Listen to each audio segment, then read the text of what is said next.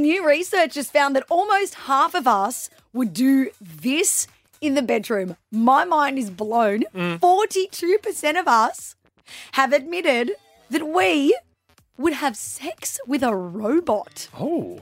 A robot. And what's even more Alright. confronting about this study is that 39%, that doesn't seem like a lot, but when I tell you what the 39% is, you'll be like, oh my God, what? 39% of people believe that they would be able to hold a romantic relationship with a robot. Well, you know what? If you've done the single thing and you re- wrote your list down and it's just not working for you, why not just go out with a robot? I mean, I understand that is it. rock bottom, man. Are you serious? Oh, why did your last relationship end? Who was your last relationship with? Robot. A robot. Well, they can't leave you. hey, but you know what? What the hell is the difference between doing it with a robot and what you girls use in the bedroom with your toys? They're electronic.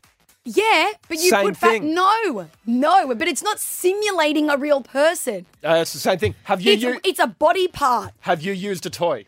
Yes, I have. And you have rooted a robot. no, Emma. I haven't. I'm not. Every I'm not woman looking listening- into a robot's eyes and making out with them and doing them. Sorry, That's so same thing. Weird. Every woman has not done it the with same. a robot.